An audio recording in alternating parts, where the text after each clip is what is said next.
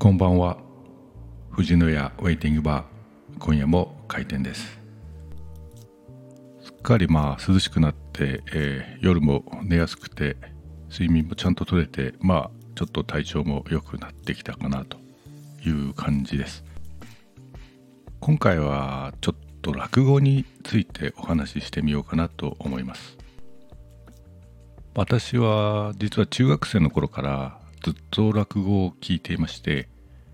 えー、当時はまだ今と比べるとテレビやラジオでもそこそこ落語の番組をやっていました、まあ、新聞のラテ欄ですね。ラジオテレビ欄をチェックして、えー、落語番組ないかなと探し出して、えー、見たり聞いたりしていました。もちろん同級生は、まあ、女性アイドルとか、まあ、歌番組中心ですし、えー、笑いのジャンルでもですね落語ではなくて、えー、主に漫才の方ですね、当時はまあたけしさんの2ビートとか明石家さんまさんの若い頃ですから、まあ、そっちはものすごいパワーで、えー、バンバン放送がありました、えー、同級生の中には誰も落語の方を見たり聞いたりしている人はあんまいませんでしたね。で私は特にですねラジオで聞くのが好きでした。まあ、その方がむしろ話に没頭できるという感じでですね、まあ、ラジオで落語を聞くのが好きでした。こう話を聞いているとですねまあこの当然見たこともない江戸時代の、まあ、日本橋の貸しの風景だったりとかですねあとは大棚といってまあ今で言えばデパート三越の前身なんでしょうかね。まあ、そんなところで忙しく立ち働いている番頭さんや小僧さんの、まあ、情景とか、まあ、長屋での日常のたわいもないやり取りとかですね。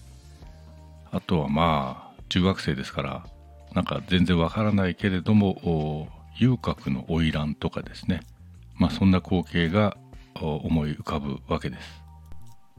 あの話術のですねまあ素晴らしさというか本当にもうこう生き生きとですね、えー、まあ、そういった光景がこちらの、まあ、頭の中に思い浮かぶ浮かぶわけですね。まあ、なんともこう心安らぐというか、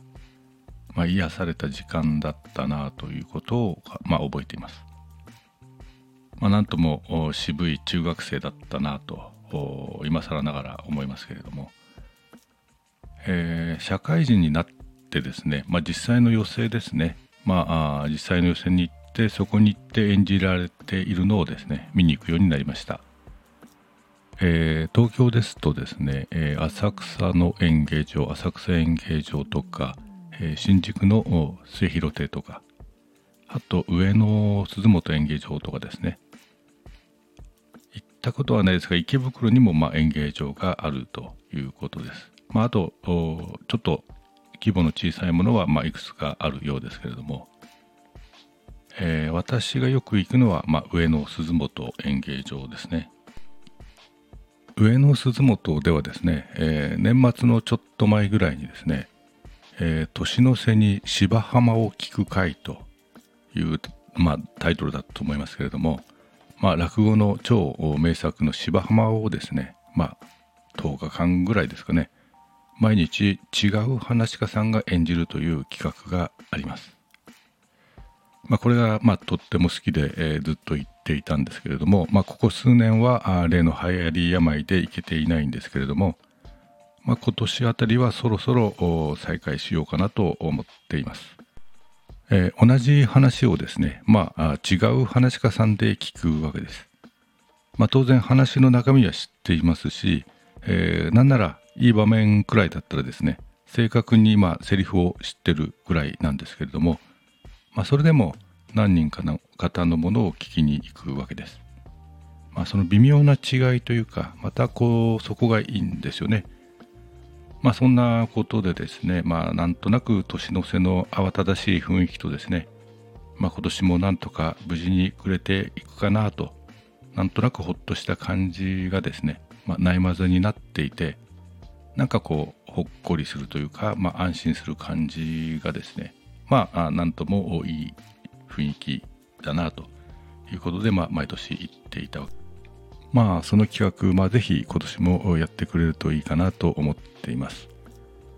えー、今年はですね、えー、都合が合えば、まあ、知り合いの Kindle 作家さん、まあ、その方も落語家が落語が大変お好きでですね、まあ、落語の対談本も出されてましたかね Kindle でね